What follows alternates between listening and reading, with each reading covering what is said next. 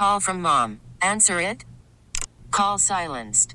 Instacart knows nothing gets between you and the game. That's why they make ordering from your couch easy.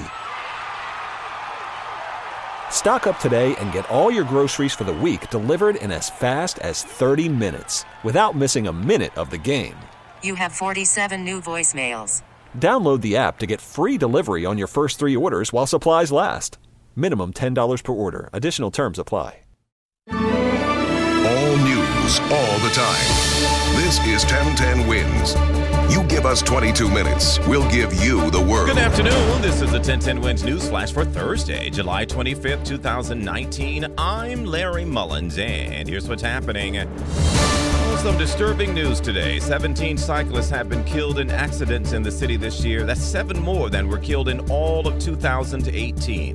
Mayor de Blasio unveiled a plan today to address bicycle safety. It includes more protected bike lanes, redesigned intersections, and dozens of new transportation workers dedicated to that issue. 60 votes. That's the apparent margin of victory for Melinda Katz following a manual recount in the Queen's DA race. Her opponent, Tiffany Kavan, says she will challenge that in court. Accused pedophile Jeffrey Epstein may have tried to kill himself in his cell at the Metropolitan Correctional Center last night. Sources telling 1010 Wins he was found on the floor with minor injuries to his neck.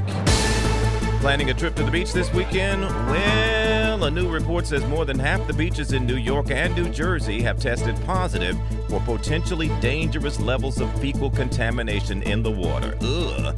So, folks, enter at your own risk is what they're saying. What's that up in the sky? It wasn't Superman. It might have been a meteor. The American Meteor Society says it got more than 200 reports about a glowing white flash in the sky over the East Coast last night at about around 11 o'clock last night. Did you see it? Amtrak has announced its first nonstop service from New York to D.C. The Acela service will begin on September 23rd.